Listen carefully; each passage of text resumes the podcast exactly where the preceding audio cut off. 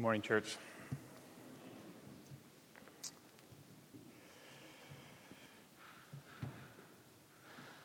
I think one of the greatest fears that we have in life is the fear that somehow our lives will have been to no purpose, that we will have lived our lives in vain. After all, who of us hasn't wondered whether how we spend our days is really making a difference? Is really amounting to anything? Or on the flip side, who of us hasn't daydreamed about making our mark? I think of that great scene from Rocky One. You didn't think I was going to quote Rocky in an Easter sermon, did you? I think of that great scene from Rocky One where Rocky opens up his heart to Adrian and says, I want to know for the first time in my life that I weren't just another bum from the neighborhood.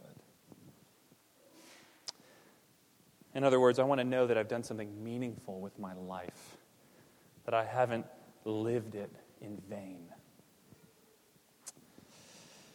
This Easter morning, we're looking at one of the most famous and classic New Testament texts on the resurrection.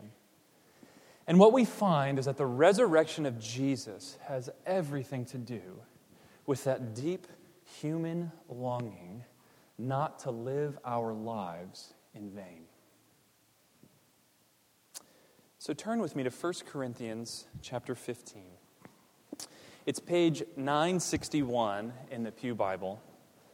First Corinthians fifteen, nine sixty-one. We're not going to read all of First Corinthians fifteen this morning, but we're going to read selections of it.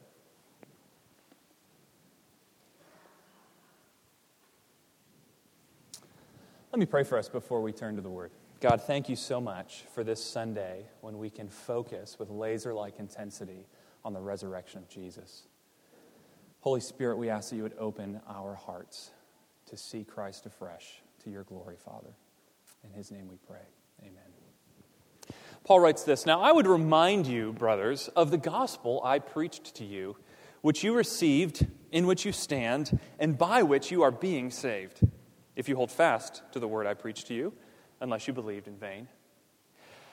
For I delivered to you as of first importance what I also received, that Christ died for our sins in accordance with the Scriptures, that he was buried, that he was raised on the third day in accordance with the Scriptures, and that he appeared to Cephas, then to the twelve.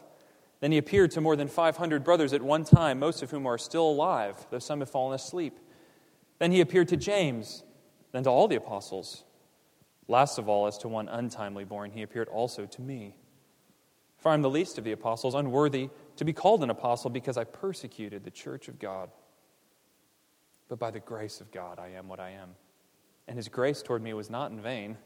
On the contrary, I worked harder than any of them, though it was not I, but the grace of God that is with me. Whether then it was I or they, so we preach, and so you believed. Now, if Christ is proclaimed as raised from the dead, how can some of you say that there is no resurrection of the dead? But if there is no resurrection of the dead, then not even Christ has been raised. And if Christ has not been raised, then our preaching is in vain, and your faith is in vain. We are even found to be misrepresenting God, because we testified about God that he raised Christ, whom he did not raise, if it is true that the dead are not raised. For if the dead are not raised, not even Christ has been raised. And if Christ has not been raised, your faith is futile, and you are still in your sins. Then those also who have fallen asleep in Christ have perished. If in Christ we have hope in this life only, we are of all people most to be pitied. But, in fact, Christ has been raised from the dead, the first fruits of those who have fallen asleep. For as by a man came death, by a man has come also the resurrection of the dead. For as in Adam all die, so also in Christ shall all be made alive. But each in his own order, Christ the firstfruits, then at his coming, those who belong to Christ. Skip ahead down to verse fifty-five. O death, where is your victory? O death, where's your sting? The sting of death is sin, and the power of sin is the law, but thanks be to God who gives us the victory through Jesus Christ our Lord. Therefore, my beloved brothers, be steadfast, immovable, always abounding in the work of the Lord, knowing that in the Lord your labor is not in vain.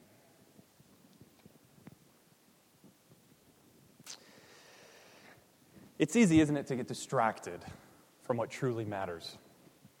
So Paul begins this chapter by reminding us of the gospel, the good news that Christ died for our sins, was buried, was raised bodily on the third day, and was seen by many witnesses.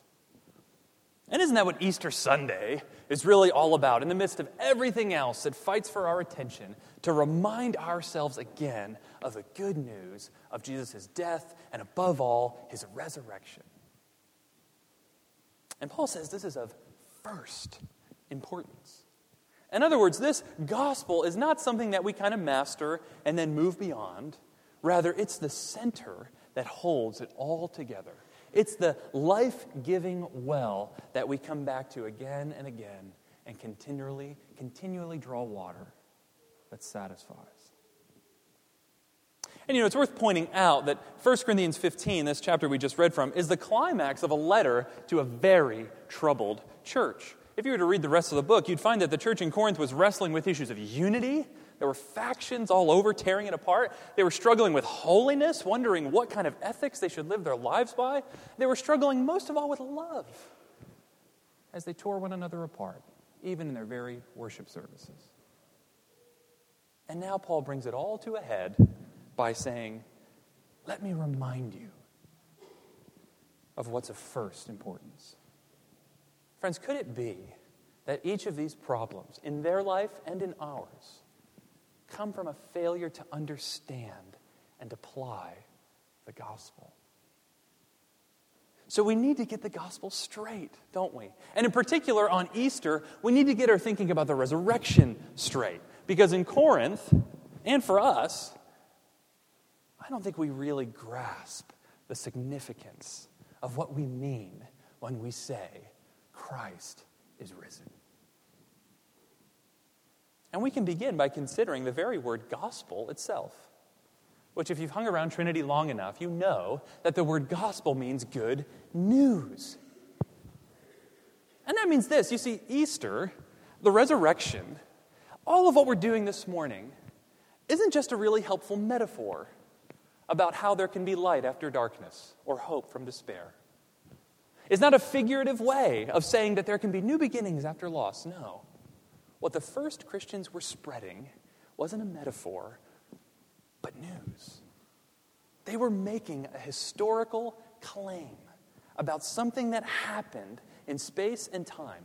Easter wasn't a nice way of dressing up the belief that there's sunshine after the rain. It's a concrete, flesh and blood historical claim that something happened in and through Jesus of Nazareth. It's news. It's a claim. And the first part of this claim, as we see here, is that Christ died. Now, it's hard for us to imagine how paradoxical, even offensive, that would have sounded to a first century Jew. That God's long-promised king and liberator, the Christ, the Messiah, died. And died by Roman crucifixion like a common criminal. It's about as absurd as saying that the Canadian military forces have successfully staged a takeover of the United States government. That doesn't make sense in anybody's universe, right? There's no such thing as a three-sided square, and the Messiah wasn't supposed to die. The Christ was supposed to conquer, to get victory, to elevate Israel above her enemies, not be executed by the very oppressors he was meant to overthrow. And so you see, from the moment of Jesus' crucifixion, around thirty A D, which no historian doubts, there was no reason, absolutely none, why the little movement from Galilee that had started to gather around him should have gone on existing at all. There was no reason that it should have spread like wildfire, such that within the lifetime of those first disciples, there were followers of Jesus in nearly every corner of the Roman Empire. You see, there had been plenty, plenty of messianic or quasi-messianic movements in the first century. And most of those leaders end up being squashed. And the reason why you've never heard of any of those people is because they amounted to nothing. Every single one of those movements collapsed practically right away. Except for one. Except Jesus. And why? What made Jesus any different from all those other failed messiahs?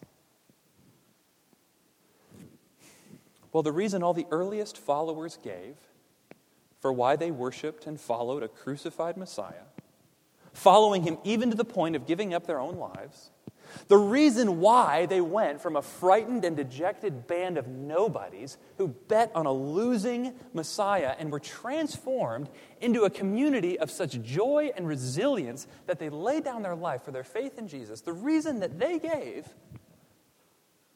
was that three days after his burial, Christ was raised.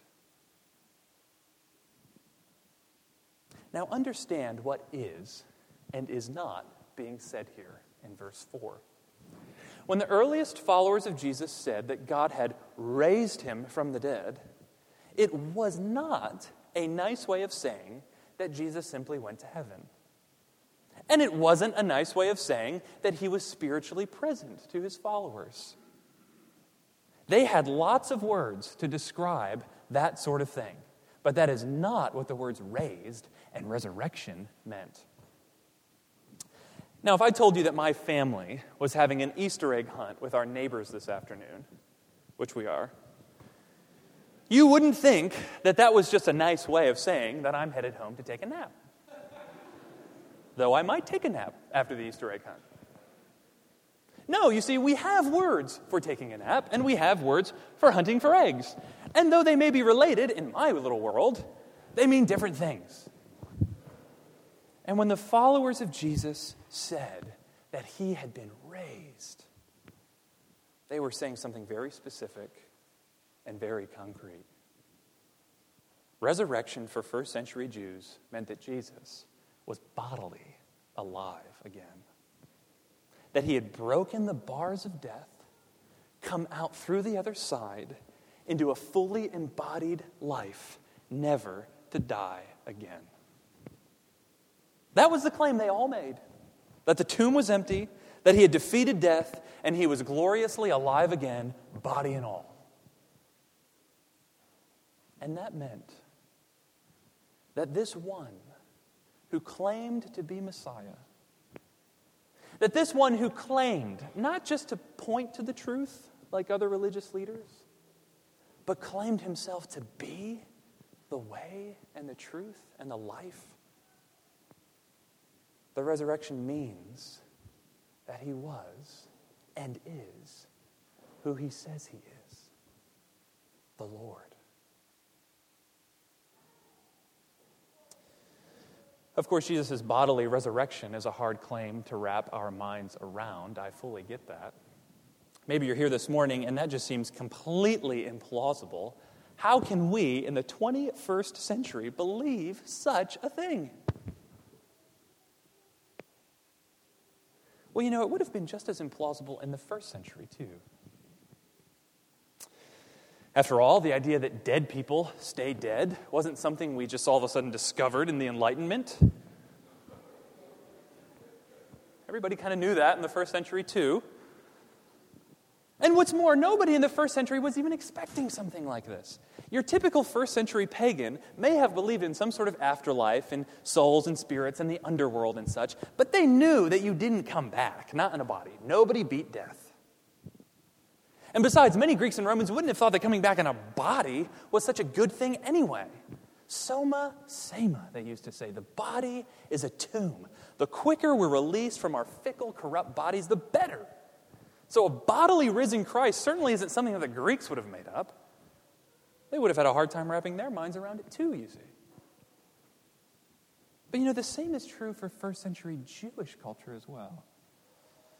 You see, all the earliest followers of Jesus were good, monotheistic Jews, which meant that they most certainly believed in a great final resurrection of all God's people at the end of the day, when God would come to put an end to evil and injustice and to heal his creation. So yes, they were looking forward to a resurrection of all God's people at the end of history, but what they weren't expecting was the resurrection of one person in the middle of history. That was off the grid. Think of baseball. We fully expect one team at the end of the season to win the whole thing, to be the victor. But what we don't expect is a single player in the middle of the season to be crowned the World Series M V P. It just doesn't work that way. So you see, Jesus' resurrection in the middle of history was something that no Jewish person would have made up. So for Jew and Gentile alike, the resurrection of Jesus was unexpected, surprising, shocking, even hard to believe. Just like it is for us today. So given all that, how did they come to believe it? Our text tells us in verse five, he appeared. He came to them, and they saw him with their own eyes. The account from John's Gospel that we read earlier tells us that Mary even embraced him. And the Gospel of Luke tells us that they ate with him. And in Matthew's account of all this, we're even told that on those first occasions, seeing the risen Jesus, some of them still doubted, which shows how great of a worldview shift was happening for even the followers of Jesus. Also tells us some of the honesty of the Gospel writers, doesn't it? So after the resurrection, Jesus spent forty days with his disciples, teaching them, being with them, assuring them that he was risen, and then he ascended to the Father and sent them out as witnesses of his resurrection, of his lordship, and of his grace. And it wasn't just single individuals who saw the risen Jesus, just two or, pe- two or one or two people here or there, isolated. We're told that the twelve saw him, and the apostles saw him, and even five hundred at once saw him, Paul says. And Paul's writing all this in a public letter as if to say, look, you can go talk to them. They'll tell you what they saw. And it wasn't just insiders that Jesus came to either, right? We know that the James mentioned in verse seven was Jesus' brother. And we know from the gospel accounts that during Jesus' ministry, his brothers and relatives totally rejected him. They thought he was crazy. Which, by the way, you would have too if your brother was telling you that he was the Christ. And yet we know that historically, within a few years, the person leading the church in Jerusalem is none other than James, the half-brother and once despiser of the crucified Jesus. What would have changed his life so radically? And then, of course, there's Paul, who was a young, zealous Pharisee, had persecuted the early church for their blasphemy in claiming that the crucified Jesus was Lord. But again, within a few years of Jesus' death, it's Paul who's risking his life to start churches that are proclaiming Jesus crucified and risen as Lord. Friends, this is the core of the gospel message. Christ died, was buried, and was bodily raised, offering his grace to all who believe. Now, if you're here this morning and you're not a Christian, we're really glad you're here. You picked, like, the best Sunday to come to church, right?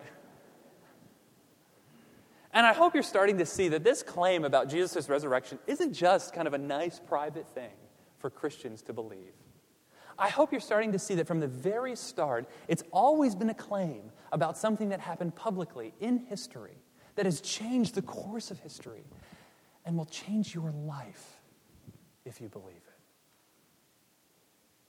I wonder how you make sense of this claim. How do you deal with the resurrection? And you know, if we're being honest, there is one thing that we can't say. We can't say that Jesus' resurrection is just a legend that grew up over time. Maybe like a great extravagant game of whisper down the alley. You see, Paul wrote this letter that we call First Corinthians in the early fifties, just a couple decades after Jesus' death. And did you see what he says in verse three? This gospel that I declared to you is what I also received. In other words, Paul is saying that this is the core teaching that the earliest followers of Jesus believed and taught and passed on to everyone else. So what we've been unpacking in verses three through seven is Paul citing for us one of the earliest Christian summaries of the good news. And this means that when Paul started his own ministry in the mid-thirties, just a few years after Jesus' death, this was his message. Christ died for our sins, he was buried, and he was bodily raised on the third day, and he was seen by many witnesses. You see, as deep as you go in the historical record, back to the earliest years after Jesus' death, this is the claim. He's risen. He's Lord. And it's time to decide. But you know, First Corinthians fifteen was originally written for Christians, for believers. So, fellow Christians, I wonder if you have a right sense of how important this is. Does the resurrection carry the weight of first importance for us? Or do we spend more time building and worrying and dreaming and contemplating about other things? Paul goes on to say in verses twelve through nineteen that if Christ hasn't been raised, look, if none of this is true, pack it up and go home. Stop making us use the balcony on Easter. It's not worth it, right? Without the resurrection, it's all in vain. Our preaching, our faith, our hope is futile. The whole ship sails on the reality of the resurrection. Take it away, and it's empty and pointless. Nothing changes. We're still in our sins, Paul says, and nothing matters. If Christ hasn't been raised, we die, we perish. That's the end. The great yawn of non-existence. There's no halfway here. If it's not true, find something better to do with your time. But if it is true, well then, Paul says, everything changes, and everything matters. And how so? Well, first, Paul says it changes our future. Look again at verse twenty. But in fact, Christ has been raised from the dead, the firstfruits of those who have fallen asleep. Now, first fruits, as you might have guessed, is a metaphor from agriculture, from farming. The first fruits were the initial part of an incoming harvest. It was the initial crop that told you what you could expect from what was to come. It was a taste of what was coming. Think of it this way. Imagine standing before a dam, solid, impenetrable, stories high, a whole lake of water behind it, a little sort of small river trickling from it. And suddenly, contemplating said dam, you see a stream of water come shooting out of a crack right in the middle. Now, you don't have to be a structural engineer to know that something is inevitably going to happen. That dam is going to break, and nothing's going to stop it. And that stream is going to turn into a flood. Paul says it's the same with Christ. What's true of him will be true of those who belong to him. He has broken the dam of death, and nothing will stop him from one day bringing the whole thing down. And those who belong to him, those who have believed in him and taken him as their Lord, will be like that flood, rolling over the rubble of death, rushing into the world to come. We don't often get amens at Trinity. That's thanks.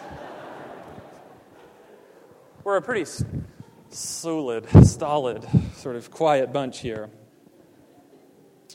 Don't you see what Paul's saying in verses twenty through twenty-three? What's true of the king will one day be true of the kingdom. If he has been raised, then so shall we. Uh, next Sunday, Worcester Square will be having their Cherry Blossom Festival. Uh, small group activity. There you go. And if you were to go to Worcester Square and stand in the park and face north, you'd actually be looking up a little street called Hughes Place. And the trees along Hughes Place every year always peak about three to five days before the rest of the square. So you see, when you see them starting to come into bloom, you know that at any day, that whole square is going to erupt into color and be transformed. For my money, that's probably one of the most beautiful moments in our city. And it's the perfect metaphor for what Paul's trying to get us to see here. The Christian hope, friends, is determined by Christ. He's the first fruits. If he has erupted into life, then so shall we. If he's been raised in a body, then so shall we. If he's broken through death into incorruptible physicality and beauty, then that is where God is taking us. Now get this. This means that your future isn't as a disembodied spirit floating on a cloud in some ethereal afterlife. But it's in a renewed body, free of decay and death, filled with glory and the Spirit of God. And if that's the future Christ guarantees for us, then don't you see, the pleasures of this life are only a rumor. They are only a whisper of what's to come. The drink and the laughter and the love now, they're only a dim reflection of what's in store. One of the main metaphors that Jesus uses that Jesus uses for the new creation is of a wedding feast. Friends, what could engage our physical senses more than a feast where we eat and drink and dance and laugh? That's what's in store. Not less physical, but more. And that means that no matter what happens or doesn't happen to you in this life, you are not ultimately going to miss out. So if you never take that epic hiking trip through Europe, if you never land that dream job, if you never meet that someone special, you're not going to miss out. Your life isn't ultimately going to be incomplete. Christ has something in store for you that's more real than you can imagine, a feast. Do you see how liberating that is? Here and now? The world to come is going to be a flood. It's going to be an explosion of cherry blossom leaves that takes our breath away. And you'll be a part of it. So relax. Give. Make sacrifices. Forbear. Forgive. Easter's the great promise, friends, that death has been swallowed up in victory, and what's in store is unmitigated, unashamed, material joy. And if that's what the resurrection of Jesus means for our future, then here's what it means for our present. Paul ends this great chapter on the resurrection by saying, "Therefore, my beloved brothers, be steadfast, immovable, always abounding in the work of the Lord, knowing that in the Lord your labor is not in vain." The reality of the resurrection, friends, doesn't make us less engaged in this life, but more.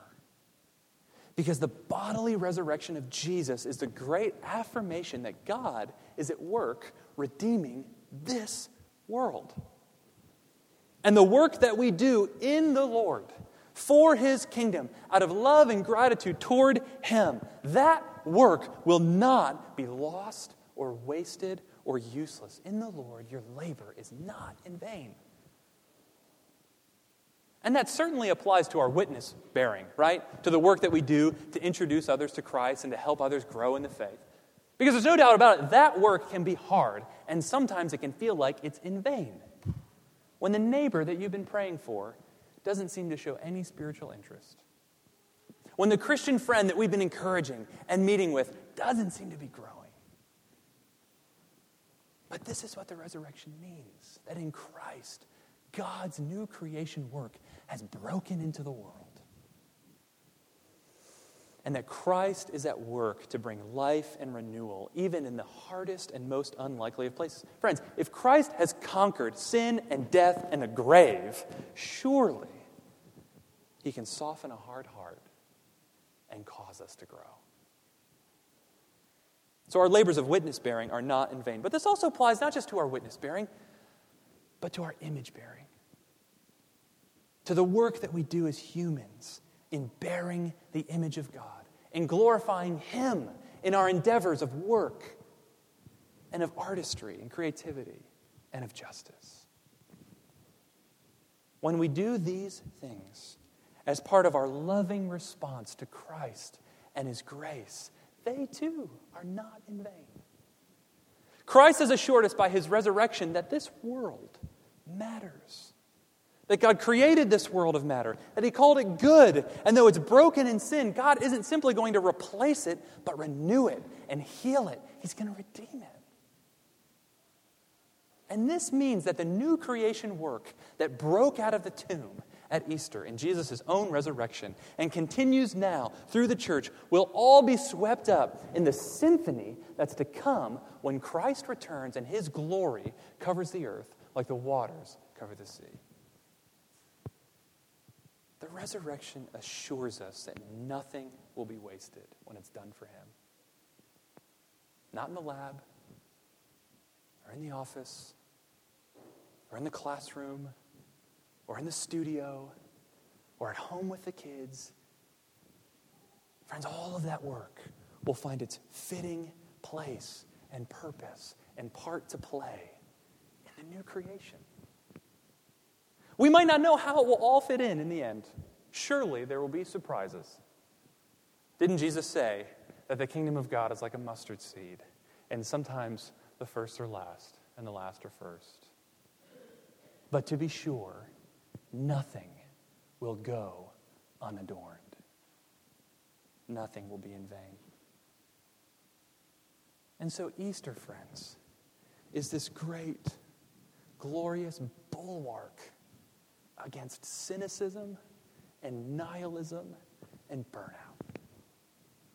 Your labor's not in vain. It reminds me of a story I once read about Christopher Wren, who was a British architect uh, who designed London's Saint Paul's Cathedral. The story goes he was once touring the cathedral site during construction to talk to the various uh, artisans who were working there about how things were progressing.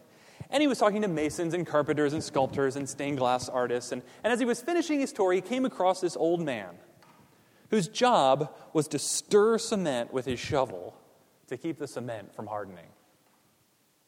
And when the great architect asked the man what he was doing, the man, not knowing it was Christopher Wren who was asking, answered him, "Why, sir, I'm building a great cathedral to the glory of God." Friends, in the same way, those who belong to the risen Christ can know that they too, no matter what their task, are part of a great project to the glory of God, the greatest project that there is, the project of God's new creation.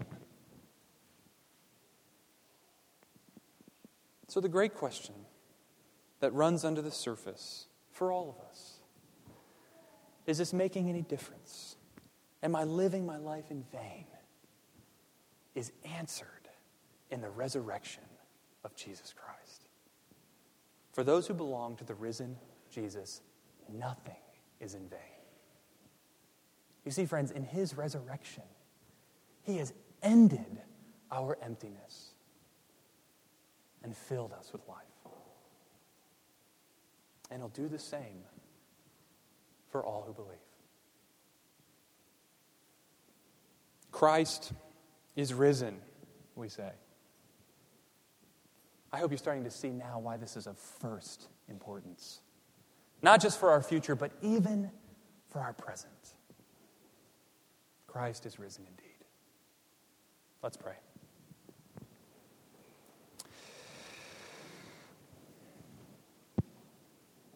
Father, what a great act of grace it is that You have raised Jesus from the dead.